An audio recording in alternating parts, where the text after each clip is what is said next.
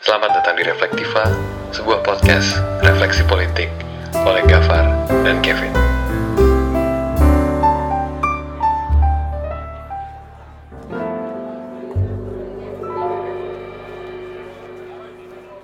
Selamat pagi, selamat siang, selamat sore, selamat malam, selamat datang di podcast Reflektiva, podcast yang paling kritis. Iya.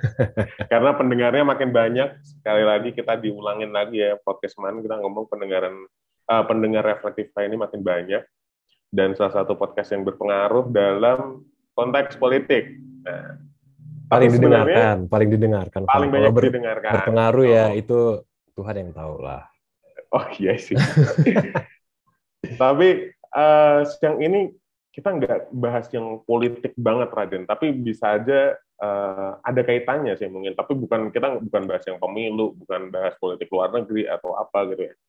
Kita bahas sesuatu yang sangat-sangat membumi sebenarnya, yaitu kita bahas tentang transportasi. Gitu. Nah kita kedatangan tamu uh, spesial, uh, Kak Anggi. Halo. teman-teman Reflektiva. Halo, Kak Anggi. Jadi Kak Anggi ini adalah uh, ini dia gelarnya di ITDP cukup uh, ini ya, cukup kompleks, senior urban planning, gender and social inclusion associate gitu ya. Jadi uh, kalau ditebak dari titelnya aja uh, beliau akan ngomongin tentang uh, gender, maksudnya uh, ini ya, fasih ngomongin tentang gender, inklusi sosial gitu ya dalam dalam skematika uh, penataan kota gitu. Nah, uh, jadi karena nggak salah lagi gitu ya, kita ngundang Mbak Anggi. Jadi kita akan tanya dulu deh ke uh, Mbak Anggi ya. Mbak Anggi, kalau kita ngomongin tentang inklusi dalam tata kota gitu ya, terutama dalam dalam uh, urusan transportasi. Itu apa sih maksudnya, Mbak Anggi? Wah, tadi agak ini ya, uh, Mas Kevin kayaknya membawanya agak tinggi jauh ke atas gitu ya title. Kayak padahal pada umumnya aja. Kalau ngomongin inklusi dalam transportasi nih, itu mungkin membahasakan kesehari ke dalam bahasa sehari-harinya itu lebih kepada gimana sih kita secara mudah bisa berpindah, bermobilitas, dan kemudahan ini tuh sama rata dirasakan oleh hampir semua orang gitu. Kalau bisa sih semua orang yang ada di kota. Nah, inklusi bertransportasi itu artinya ya dengan mudah, dengan murah, semua orang dengan segala macam abilitas, gender, usia itu bisa melakukannya. Nah, itu yang paradigma inklusi dalam bertransportasi sih kita bawanya ke pola pikir itu. Gitu, Mas Kevin. Oke, okay. saya kalau misalkan uh, apa namanya konsep-konsep yang tentang inklusivitas dalam uh, tata kota, terutama dalam transportasi, hmm. itu saya uh, I cannot help but uh, think about my own life gitu, Mbak Anggi. Jadi yep. kalau saya tinggal di Depok nih, mungkin nggak tahu ya Mbak Anggi familiar atau nggak sama Depok. Jadi hmm. uh, saya ini kalau mau, saya di Margonda gitu. Saya kalau mau ke mall Margo City misalnya, itu ya karena dari dulu orang tua saya punya mobil gitu ya, jadi saya nggak pernah ngerasa ada masalah dengan dengan pergi ke mall gitu tapi kemudian eh, kalau saya timbang-timbang lagi setelah saya Januari tahun lalu itu mulai untuk pakai sepeda ke jalan raya itu saya mikir bahwa oh ternyata jalan raya ini eh, penuh dengan ini ya penuh dengan penutupan akses secara tidak langsung gitu kalau saya mau ke Margo dengan mobil itu beda rasanya, beda tingkat keamanan saya dan kenyamanan saya kalau saya dibandingkan kalau saya naik uh, sepeda. Jadi kalau yang naik sepeda beda sama naik mobil. Gitu. Itu kan berarti ada ada diskriminasi ya, Mbak ya. Itu uh, kalau dari Mbak Anggi, menurut Mbak Anggi, uh, diskriminasi-diskriminasi itu tuh bentuknya gimana sih, Mbak, dalam dalam uh, akses ke transportasi atau mobilitas itu, Mbak? Wah, ini uh, menarik sih Kevin. Kebetulan aku juga rumahnya di Depok, tapi aku sehari-hari kerjanya di Jakarta Pusat. Hmm. Yang menarik di sini adalah tadi uh, Mas Kevin tuh menceritakan ada perspektif yang berbeda. ketika menjadi seorang pengemudi kendaraan pribadi, di sini konteksnya mobil, dan ketika menjadi pengguna sepeda gitu. Nah, ketika kita ngomongin tadi aku di awal kasih atau kasih benchmark gitu ya, mendefinisikan inklusi dalam bertransportasi itu seperti apa. Nah, kalau ditarik mundur sedikit gitu, apa yang perspektif yang udah dikasih Mas Kevin dengan apa yang aku sampaikan di awal, ini aku bisa bilang agak susah mengenerate pola pikir yang sama. Artinya gini, ketika aku tadi mendefinisikan oh inklusi itu kita harus berpikir kepada kelompok dengan yang obstacles-nya lebih banyak sehingga kita tadi mempermudah, mempermurah, kemudian baru di situnya nanti nambahin aspek kenyamanan untuk mereka untuk bermobilitas dengan nanti uh, kalau kita nggak bisa membawa ke pola pikir yang sama atau set basic yang sama dengan kelompok itu nanti jatuhnya atau kita karena kita udah punya privilege nih. Nah kalau kita ngeset kebutuhan minimumnya adalah kepada kelompok orang dengan privilege itu tentunya akan masih menimbulkan obstacle atau hambatan yang besar juga untuk kelompok yang tadi aku bilang mungkin pilihannya tidak banyak Nah, sama dengan banyakkan kasus atau banyakkan sektor lainnya lah, diskriminasi itu akan terjadi ketika kita ignorance kan, being ignorance gitu. Maksudnya ketika kita tidak mencoba melihat ragam perspektif, utamanya perspektif pada kelompok yang tidak memiliki banyak opsi. Di transportasi sendiri sebenarnya kalau kita ngomongin inklusi itu kuncinya adalah opsi gitu. Misalnya gini, kalau kita punya mobil, kita nggak ngeset ngebatasin orang punya mobil. Karena kita juga nggak boleh bilang dong ah, itu hak asasi manusia. Misalnya saya punya rezeki lebih saya bisa beli mobil ya that's up to you. Tapi yang perlu kita tahu sekarang ruang publiknya terbatas jalannya terbatas. Dan how uh, kita communicate atau negotiate itu penggunaan ruang misalnya. Ya penggunaan ruangnya kita bilang oke okay, kita membatasi penggunaan kendaraan uh, bermotor pribadi.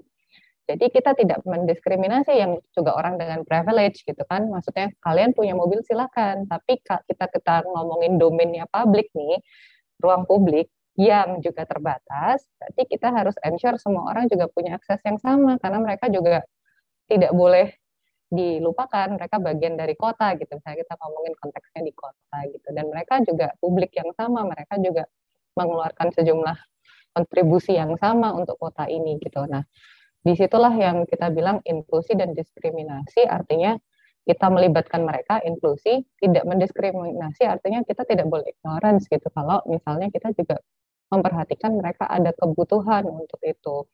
Dan kebetulan teman-teman kalau misalnya kemarin uh, sempat ngobrol aku sempat dengar juga di podcast yang ada Mas Andes gitu ya. Teman-teman dengan um, keterbatasan ekonomi tertentu itu mereka cenderung juga terpinggirkan tidak hanya secara pekerjaan. Maksudnya untuk mengakses pekerjaan kebanyakan dari mereka akhirnya memilih pekerjaan sektor informal. Hunian hunian juga nggak bisa dapat hunian yang di dalam kota. Akhirnya minggir gitu ya ke daerah rural atau uh, periperi urban gitu konteks pinggiran kota gitu Nah, ketika mereka udah pindah di pinggiran kota, yang terbebani selanjutnya adalah transportasi, how to mobile. Sementara ketika cake-nya, kuenya, proporsi ekonomi, kesempatan ekonominya banyak kan di dalam kota gitu. Nah, ketika kita harus emphasis atau bahkan memastikan gitu setidaknya mereka punya akses yang sama untuk mendapatkan kesempatan ekonomi yang sama berarti kan kita harus tadi meyakinkan bahwa mereka punya kesempatan berpartisipasi dengan memudahkan cara mereka bertransportasi dong ke dalam kota gitu. Jadi kalau tadi ngomongin nggak boleh ngediskriminasi, orang yang bersepeda juga harus mulai merasakan mudah dan nyaman karena itu opsi mereka, itu hak mereka untuk memilih bersepeda. Tapi juga teman yang bermobil, boleh kok kalian punya mobil, tapi kalian harus tahu gitu bahwa ruang ini tuh terbatas dan harus dibagi gitu. Makanya kalau misalnya di Sudirman kita ngomong konteksnya yang udah kelihatan nih pembagian ruangnya gitu. Ada ruang sepeda, ruang pejalan kaki, ada ruang kendaraan bermotor, ruang Transjakarta misalnya. Ya stick by the rules, jalan di masing-masing ruang karena proporsinya ada gitu. Tapi ketika kita ngomongin future, kalau di konteks transportasi ya, kita aim untuk lebih banyak teman-teman bergerak dengan sepeda motor dan eh sepeda motor lagi maaf ya dengan sepeda dan juga berjalan kaki. Kenapa? Karena kita ngomongin konteks future dengan modern uh, apa namanya pola pikir gitu ya. Kita harus mengutamakan teman-teman yang nggak membawa masalah gitu. Transportasinya lebih sustain lebih berkelanjutan tidak menghasilkan polusi dan sebagainya gitu. Oke Oke, Mbak. Jadi ini sebetulnya menarik ya. Jadi intinya tuh kalau misalkan kita mau bikin ini mungkin karena karena saya sama Gafar nggak terlalu paham soal uh, transportasi, tapi kita ngomongin juga soal keadilan sosial. Jadi kalau misalkan kita mau buat masyarakat itu dalam berbagai dimensinya, termasuk dalam tata kota, kalau kita mau bikin masyarakat kita itu equal, itu kita justru jangan uh, memberikan kesempatan mungkin bahasa saya agak salah, tapi jangan intinya jangan um, me, me, apa, merentangkan jala standar di uh, yang udah ada sekarang, tapi bagaimana kemudian kita memberdayakan orang yang paling marginal yang ada di dalam uh, masyarakat gitu ya. Jadi intinya bagaimana justru orang yang nggak punya nggak punya kesempatan untuk terlibat dalam masyarakat, termasuk dalam ini akses jalan itu diberdayakan gitu. Entah entah entah jalannya diubah sistematikanya atau karakteristiknya atau uh, orang ini diberdayakan dengan uh, secara individual gitu. Saya nggak terlalu paham sih. Gafar, gimana Far? Ada yang mau ditanyain Far? Uh, gini sih Mbak, jadi kalau saya kan lihat di Twitter gitu ya, salah satu yang paling saya ikuti itu namanya itu uh, siapa ya namanya intinya dia tuh sering membahas transportasi di Jakarta gitu kan dan Elisa. Uh, yang Elisa uh, bukan bukan bukan bukan bukan. Elisa JKT cowok Adrian Syah Yasin Sulaiman oh. nah itu uh, saya lihat kalau dari tweet-tweetnya ya mbak ya jadi sebenarnya Jakarta dulu itu adalah kota yang ramah pejalan gitu tapi semakin lama semakin car oriented gitu. nah pertama pertanyaan saya kenapa bisa berubah menjadi car oriented kayak gitu mbak apakah dulu paradigma di PWK ini kurang secanggih sekarang akhirnya Indonesia tinggal berubah gitu-gitu aja dan sekarang baru ada kesadaran lagi untuk lebih ramah terhadap pejalan kaki apa gimana mbak? Nah, ini menarik sih sebenarnya kalau ngomongin ini karena believe it or not, it happens in many cities in Indonesia. Even not in Indonesia, kayak di banyak kota lain gitu itu juga terjadi gitu. Dan mungkin teman-teman aku kurang paham, tapi aku yakin pasti pernah mendengar lah belakangan ini misalnya transformasi perkotaan dalam skala besar yang memprioritaskan pejalan kaki itu terjadi di Paris. Padahal maksudnya kalau kita ngomongin orientasi, oh biasanya kalau kita ah kayak kota-kota yang bagus tuh kayak kota-kota di Eropa nih gini gini. Tapi transformasi itu juga terjadi lagi gitu di di mana di Paris gitu. Ketika Paris beberapa waktu lalu gitu dia terkenal dengan konsep 15 minute cities ngembaliin lagi aspek tata ruang dalam skala neighborhood dalam skala lingkungan yang lebih kecil tidak dalam skala kota gimana memastikan bahwa dengan berjalan kaki bersepeda dalam waktu 15 menit aja itu bisa mengakses kebutuhan domestik gitu, kebutuhan sehari-hari gitu, mau itu berbelanja, kemudian mau beri kebutuhan kesehatan dan sebagainya, sampai ke akses pendidikan atau bahkan jobs gitu. Itu Paris bertransformasi. Nah di Indonesia, jangankan Jakarta, misalnya uh, di rumah aku gitu ya, di lingkungan rumah aku di Solo, di Jogja gitu, dulu ketika orang tua aku kecil menjadi kota yang sangat-sangat apa ya ramah terhadap pejalan kaki di Surabaya tempat ayah aku besar waktu kecil dulu beliau bilang di depan rumah tuh dulu selalu ada apa sih kayak semacam kendi tempat air minum karena setiap orang tuh segitu welcome-nya dengan pejalan kaki karena orang tuh used to kayak terbiasa banget jalan kaki ke mana-mana jadi jalan sedikit butuh air tinggal ngambil di kendi yang depan rumah orang itu gitu. Dan sekarang kejadiannya kayak ngeliat orang jalan tuh ih apaan sih jalan? gitu. Kok panas-panas mau sih jalan? gitu kan. Nah itu tuh paradigmanya berubah. Mungkin dari tahun ke tahun kita tuh terlena kali dengan yang namanya modernisasi. Misalnya atau misalnya gini deh beberapa waktu yang lalu kita sempat agak lucu gitu ya mau transformasi satu area menjadi lebih ramah ke pejalan kaki tapi yang punya uh, development di sana mereka tidak mau memindahkan si apa namanya lobby drop off karena lobby drop off itu dianggap tempat untuk show off, mereka punya kendaraan seperti apa di situ. Jadi kalau memindahkan si lobby drop off itu dari depan ke belakang, mereka nggak willing karena nanti customernya akan ngerasa how then I say to the world kalau saya ini mampu gitu. Saya mau ngeliatin Ferrari saya kok emang gitu. Hal-hal semacam ini yang kayak ngomongin oh prestige. Jadi kayak kalau punya mobil tuh aku kayaknya kaya gitu. Kalau aku punya uang sedikit tuh harus dijadiin motor misalnya kayak gitu. Nah, pola pikir ini gitu yang kayaknya dari tahun ke tahun uh, kejadian gitu loh. Nah, dan kalau misalnya kita melihat misalnya sedikit berkaca ke negara sebelah gitu ya di Singapura, kan orientasinya berubah ke transportasi publik. Jadi orang kalau misalnya justru area residensial yang penghuninya lebih banyak orang mampu, ya residensialnya malah justru lebih kompak gitu, lebih dekat-dekat dengan tempat uh, apa namanya jobs ataupun um, commercials gitu-gitu kan lebih mudah diakses untuk berjalan kaki. Nah ini sih yang aku lihat kenapa makin ke sini kota-kota kita kok makin jadi car oriented karena tadi mungkin kita kemarin telat modernisasi terus once udah kayak modernisasi yang dikejar tuh sekarang adalah prestis jadi kalau aku kenal aku punya uang sedikit dan aku ingin diklaim aku mampu kok kayaknya aku harus beli mobil gitu.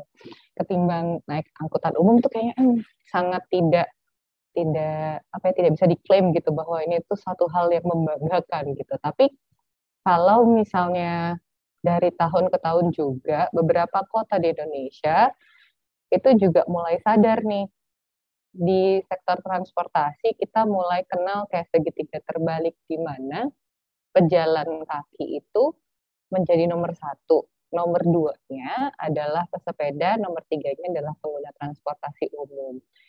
Dan tadi mungkin sedikit seperti yang diomongin Mas Kevin, sebenarnya kalau tadi yang di awal tuh yang aku omongin kalau perspektifnya adalah dari ketersediaan ruang publiknya.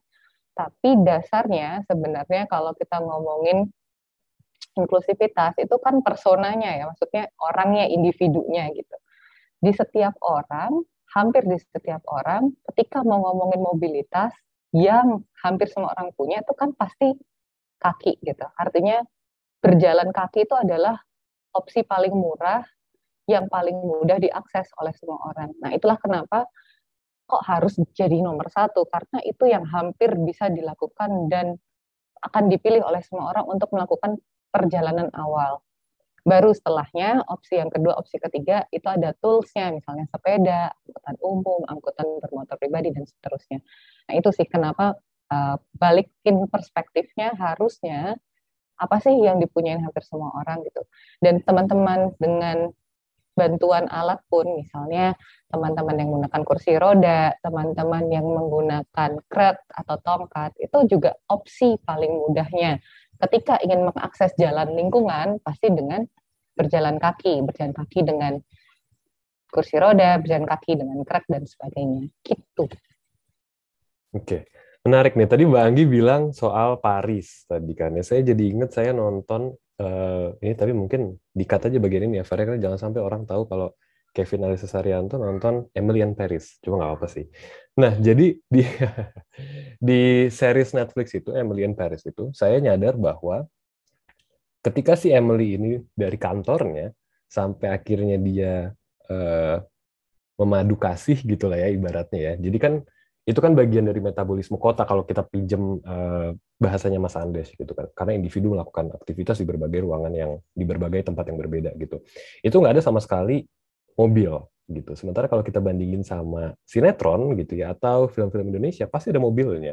Karena tadi mungkin uh, sesuai sama yang Mbak Anggi bilang di awal, karena mobil itu jadi nggak hanya jadi alat transportasi, tapi juga menjadi semacam uh, simbol simbol ini ya kelas sosial, kelas ekonomi gitu ya. Jadi uh, Ya itu menarik sih, mungkin itu bisa jadi bahan refleksi kita semua. Nah, eh, Mbak Anggi, saya mau nanya, mungkin masih ada hubungannya tadi sama Gafar eh, terkait dengan eh, car oriented tadi. Ketika COVID ini mulai merebak gitu ya tahun 2020 awal, Maret itu, banyak kota-kota yang kebingungan, aduh gimana ini masyarakat kota gue bisa mobilitas gitu. Sementara public transportation kan lumpuh karena uh, nggak boleh terlalu dekat jarak orang uh, satu sama lain gitu. Akhirnya banyak, nah yang saya baca ya, uh, banyak yang misalnya di London, di di Tel Aviv kalau saya nggak salah, itu yang bila yang yang akhirnya menggunakan kesempatan di mana orang itu harus di rumah dengan mengurangi jalan supaya jalan itu ditransformasi jadi jalur sepeda gitu dan itu berhasil gitu sepeda itu menurut mereka nanti mungkin bisa dikonfirmasi sama uh, Banggi sepeda itu adalah mobilitas yang paling uh, ramah dalam artian dalam konteks COVID-19 karena tetap secara personal nggak berdekat-dekatan gitu ya nggak kayak public transportation tetapi juga murah gitu. Nah pertanyaan saya Mbak Anggi kalau dari pengamatan Mbak Anggi dan teman-teman di ITDP kenapa Jakarta nggak mengalami itu? Wah, kalau untuk konteks COVID. -huh. ini juga masalah yang kita juga emphasis gitu, kita tekankan lagi gitu. Benar kalau misalnya di kota-kota lain, waktu itu saya memang pas COVID lagi ada di London juga kebetulan, itu yang, jadi London tuh sebelum COVID, kita jalur sepedanya itu bersama dengan jalur uh, bus gitu. Nggak nggak nggak terpisah gitu jadi satu sama lajur bus gitu. Nah, cuma kemarin waktu COVID itu langsung banyak sih aktivitas yang dilakukan untuk reclaiming back uh, space. Jadi banyak tempat-tempat di London itu yang ruang parkir itu diklaim jadi untuk ruang terbuka, jadi extendnya cafe, extendnya resto gitu, karena mereka lebih mementingkan distance, terus kayak uh, kesempatan untuk lebih dapat outdoor areanya gitu. Nah, mereka ambil-ambil tempat itu tuh tempat parkir, jalan, banyak jalan yang kemudian ditutup karena kemudian untuk aktivitas publik gitu. Dan salah satu yang mereka juga improve cepat itu adalah jalur sepeda. Jadi jalur beberapa jalan itu akhirnya punya jalur sepeda terpisah gitu di London. Dan kalau pertanyaannya tadi mengapa Jakarta tidak secepat itu, nah ini tuh hampir kayak kejadian di banyak kota juga di Indonesia. Masalahnya tuh jadi ayam telur lagi di awal tahun 2017 misalnya ketika kita ngomongin pejalan kaki gitu ya, ketika kita mau improve. Jadi kira-kira Jakarta tuh harusnya punya jalur pejalan kaki dong kalau misalnya orientasinya mau berbalik tidak mengedepankan kendaraan bermotor misalnya mau lebih humanis tadi kita ngomongin humanis inklusif itu kan berarti human oriented development gitu kan ya berarti jalan kaki tadi pilihan pertamanya. Nah, ketika kita mau ke sana, ketika kita deketin pemerintah, pertanyaannya emang ada yang jalan kaki di situ. Pas kita ngomongin ke teman-teman pejalan kaki, ketika kita encourage jalan kaki, emang ada fasilitas jalan kaki. Jadi masalahnya tuh ayam telur. Nah, ini yang yang terus-terusan terjadi untuk hal-hal bersepeda, berjalan kaki, ini terus diskusinya. Di sana emang ada yang jalan coba dihitung dulu berapa yang jalan kaki. Di sana ada yang sepedaan nggak? Emang berapa orang? Coba dihitung dulu. Nah kayak gini-gini yang memang jadinya memperlambat improvement but however kemarin kita appreciate juga sebenarnya Jakarta berani untuk bikin uh, sebelum permanen ada pop up bike lane gitu ya dibangun uji coba dapat feedback dan sebagainya akhirnya dibangun permanen. Meskipun PR-nya juga masih banyak dari yang rekomendasi sekian kilometer, 200 kilometer, eh, kita di Jakarta kurang lebih sekarang 11 kilometer yang sudah permanen gitu, yang uh, protected gitu. Dan ada beberapa yang belum protected baru pengecatan hijau. Dan di semua kota, nggak di semua kota sih, di banyak kota di Indonesia dengan program dari Kementerian Perhubungan melakukan percepatan yang sama, meskipun catatannya adalah baru sebatas pengecatan hijau. Contoh kemarin di Klaten ada, di Salatiga ada, di Solo ada gitu. Tapi ya itu ujung-ujungnya karena pendekatannya belum tepat, jadi penggunaannya pun juga belum meningkat gitu. Dan agak sedikit berbeda gitu ya. Ternyata dari beberapa penelitian yang sifatnya medis gitu, maksudnya dari dilakukan oleh teman-teman kesehatan yang berhubungan dengan dunia kedokteran, public transport itu bukan jadi hal yang sifatnya apa ya namanya menjadi pusat penyebaran baru gitu, justru bukan masalahnya bukan di transportasi umumnya. Dan kita tuh menemukan bahwa ketika kalau misalnya nih orang bisa bermobilitas lebih cepat dengan transportasi umum, justru resikonya lebih kecil dibandingkan dia harus berjibaku dengan kepadatan jalan di kendaraan pribadinya sendiri gitu. Dan untuk konteks Indonesia, angkot itu kemarin kita lihat menjadi salah satu pendekatan yang menarik kalau misalnya dia di apa ya di baik diperbaiki, kemudian di push, kemudian di apa ya, endorse lebih banyak. Itu angkot jadi kendaraan yang menarik sebenarnya karena dia secara ventilasi memadai. Terus kalau misalnya diatur tempat duduknya, dia juga bisa memenuhi kualifikasi. Atau ketika memang kita tadi kalau uh, ngomongin sekelasnya dia di-upgrade jadi Transjakarta gitu ya, dia punya dedicated lane dia nggak akan terpengaruh dengan congestion gitu kemacetan berarti kan dia juga bisa mengantar orang lebih cepat dengan minimum hambatan nah itu sebenarnya studi kayak gitu di Paris juga dia mengeluarkan studi bahwa jangan khawatir transportasi publik juga tidak menjadi epicentrum baru untuk penularan COVID gitu.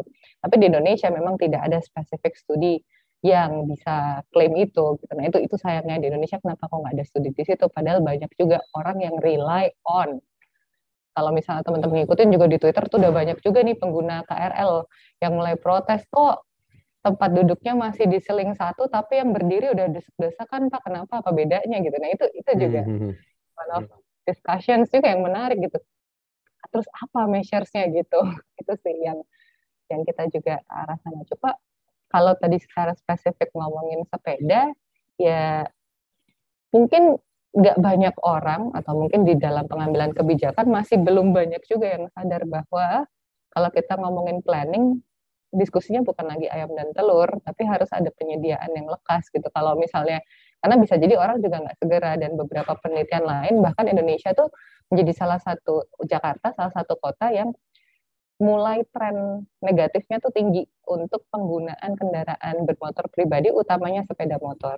Dan itu dikhawatirkan jadi irreversible. Jadinya karena kamu sudah mengeluarkan sejumlah uang untuk modal gitu ya beli sepeda motor akan sulit untuk membuat dia utamanya kelompok vulnerable gitu ya kelompok rentan dengan ekonomi bawah gitu ya untuk mengajak kembali menggunakan transportasi publik. Padahal kita ngajakin orang naik transportasi publik itu udah sekian belas puluh tahun gitu untuk bisa ke sana. Nah takutnya perubahan ini tuh nggak bisa diubah lagi gitu.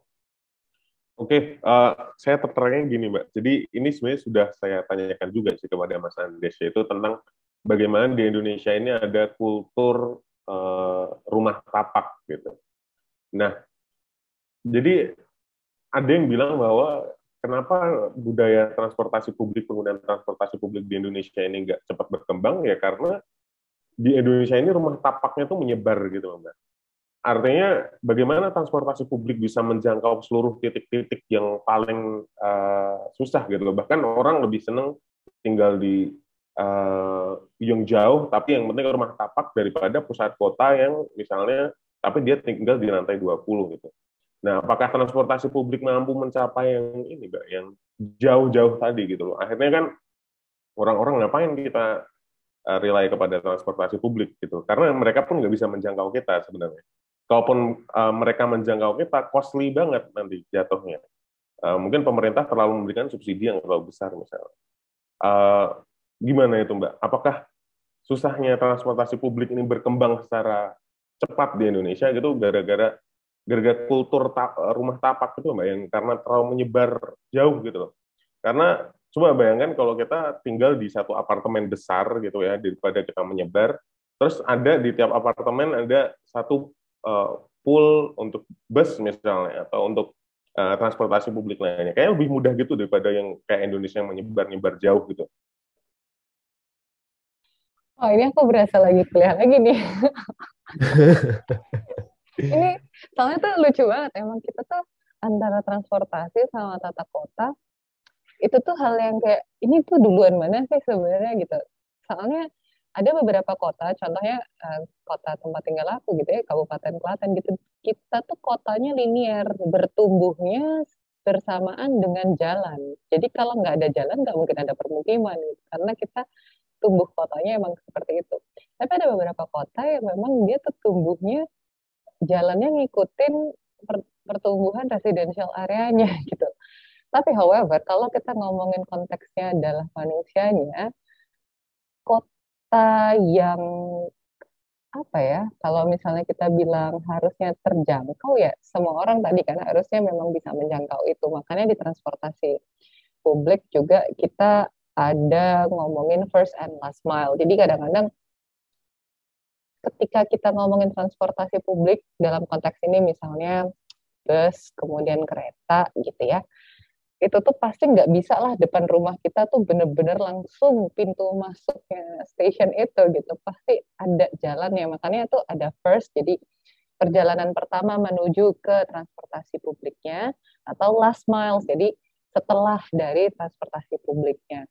Nah first and last mile ini yang kemarin itu kita banyak menemukan kekosongan akhirnya diisilah oleh sepeda motor atau kemudian mobil terus berkembang jadi ojek daring, kemudian ada taksi dan sebagainya. Nah, itu kan tadinya mengisi kekosongan si first last mile ini kan perjalanan pertama dan akhir setelah atau sebelum menuju ke transportasi publik. Yang lama kelamaan ah ketimbang aku transfer maksudnya dari rumah naik itu dulu pindah ke transportasi publik nanti naik itu lagi gitu kan akhirnya jadi full journey-nya pakai si angkutan yang dipilih di awal dan sebenarnya di Indonesia ini karena kita ngadopsinya instead of rumah tapak ini mungkin lebih ke guna lahan sih. Guna lahan tuh as I mean di Indonesia kita kota-kotanya itu memang mengadopsi konsep zonasi.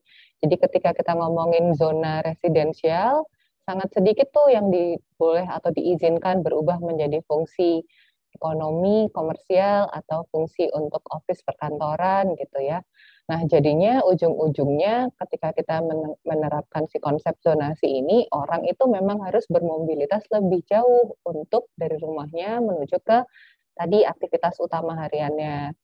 Nah, ketika tadi aku bilang dia harus bermobilitas, kemudian ada kekosongan first and last mile, jadinya banyak orang yang ya udahlah aku naik motor aja lah dari awal sampai akhir gitu.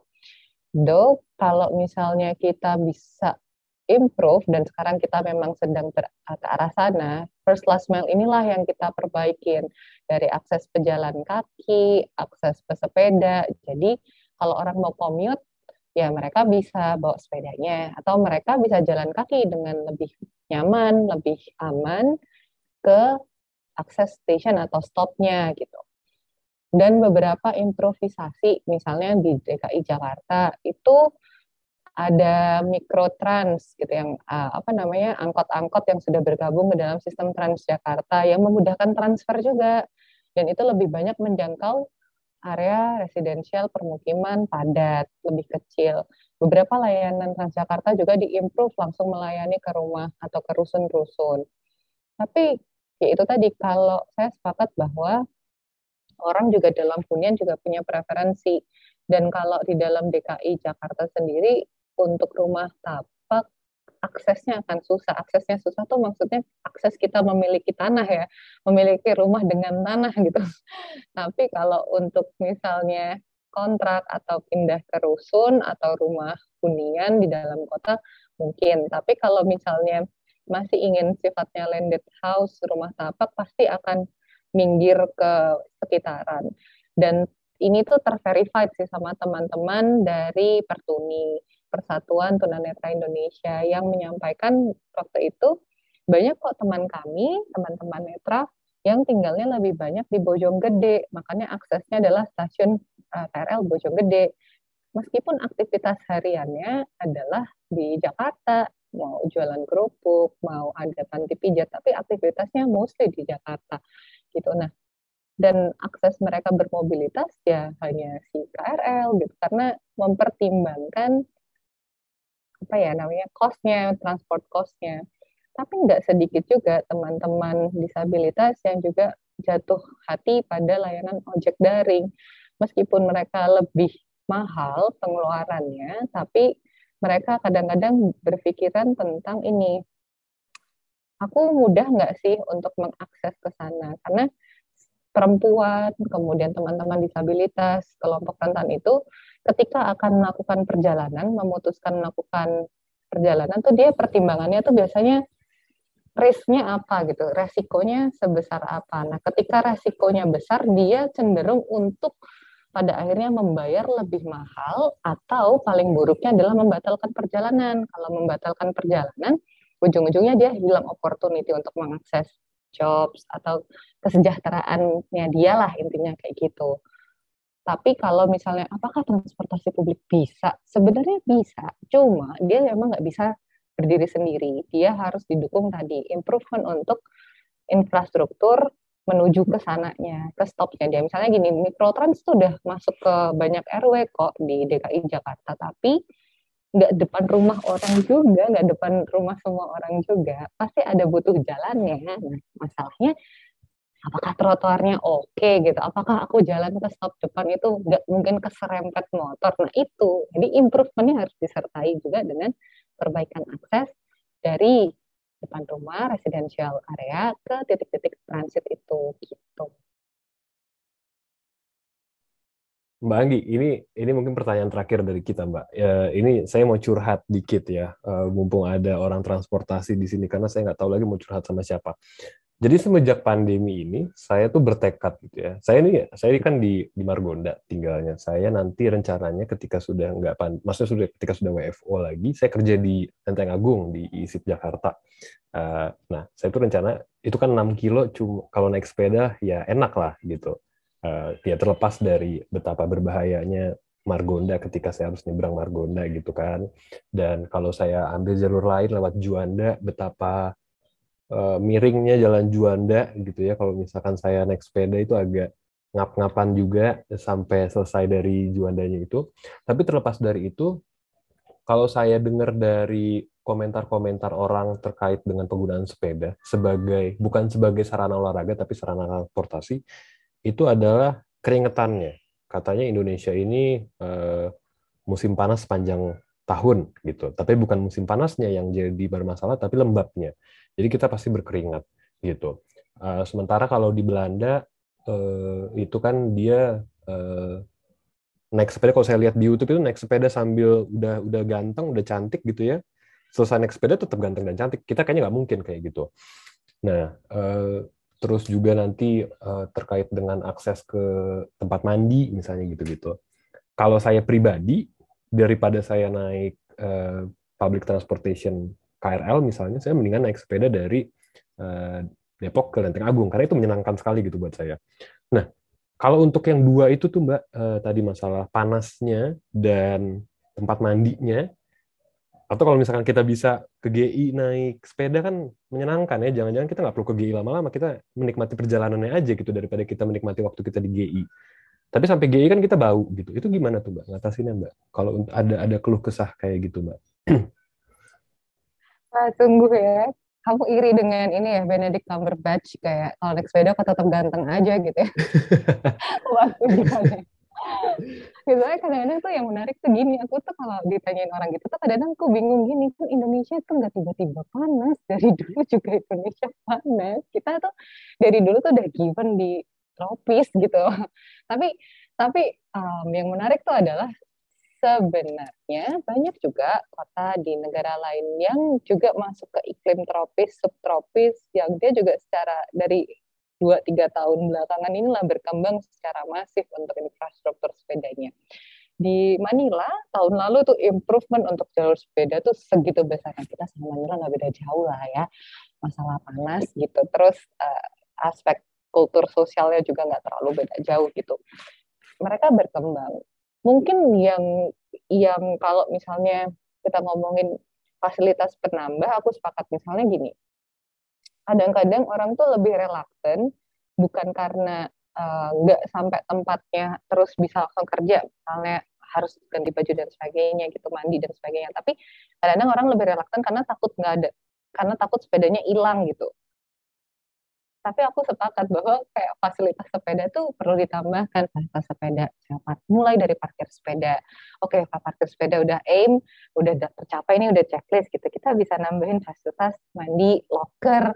Itu juga kebutuhan lain kan dari teman-teman sepeda. Tapi perlu disadari bahwa itu tadi kayak berangkatnya jangan sampai kita um, meng, apa ya melakukan sesuatu hal yang bukan melakukan mempertanyakan halnya memang udah given ke kita udah dari lama gitu. Dan bahkan emang banyak orang juga yang sudah melakukan itu sejak lama. Nggak usah sepeda dulu jalan kaki juga kita ditanyain emang ada orang Indonesia mau jalan kaki? Ya ada lah kan ayah ibuku dulu juga jalan kaki kakekku juga jalan kaki kok gitu. Indonesia udah punya musim hujan enam bulan tuh udah dari kapan tahun gitu. Cuma ya itu maksudnya ada pendekatan kalau misalnya kita ngomongin sekarang secara teknologi ada kemajuan kita juga nggak boleh ngedismiss itu ya. Well kemajuan teknologi itu bisa menjembatani kita untuk improve di infrastruktur. Mungkin kayak nggak perlu seheboh kayak di Bukit Bintang Malaysia sih di Kuala Lumpur misalnya dia jadi improve sampai ke peneduh gitu. Semua jalannya jadi harus ada peneduh. Well ya itu part of improvement yang mungkin bisa dilakukan dan itu pilihan tergantung nanti kita seberapa adaptif kepada perubahan gitu. Dan kalau ngomongin infrastructure dan juga ngomongin budget wise mungkin ada pendekatan lain.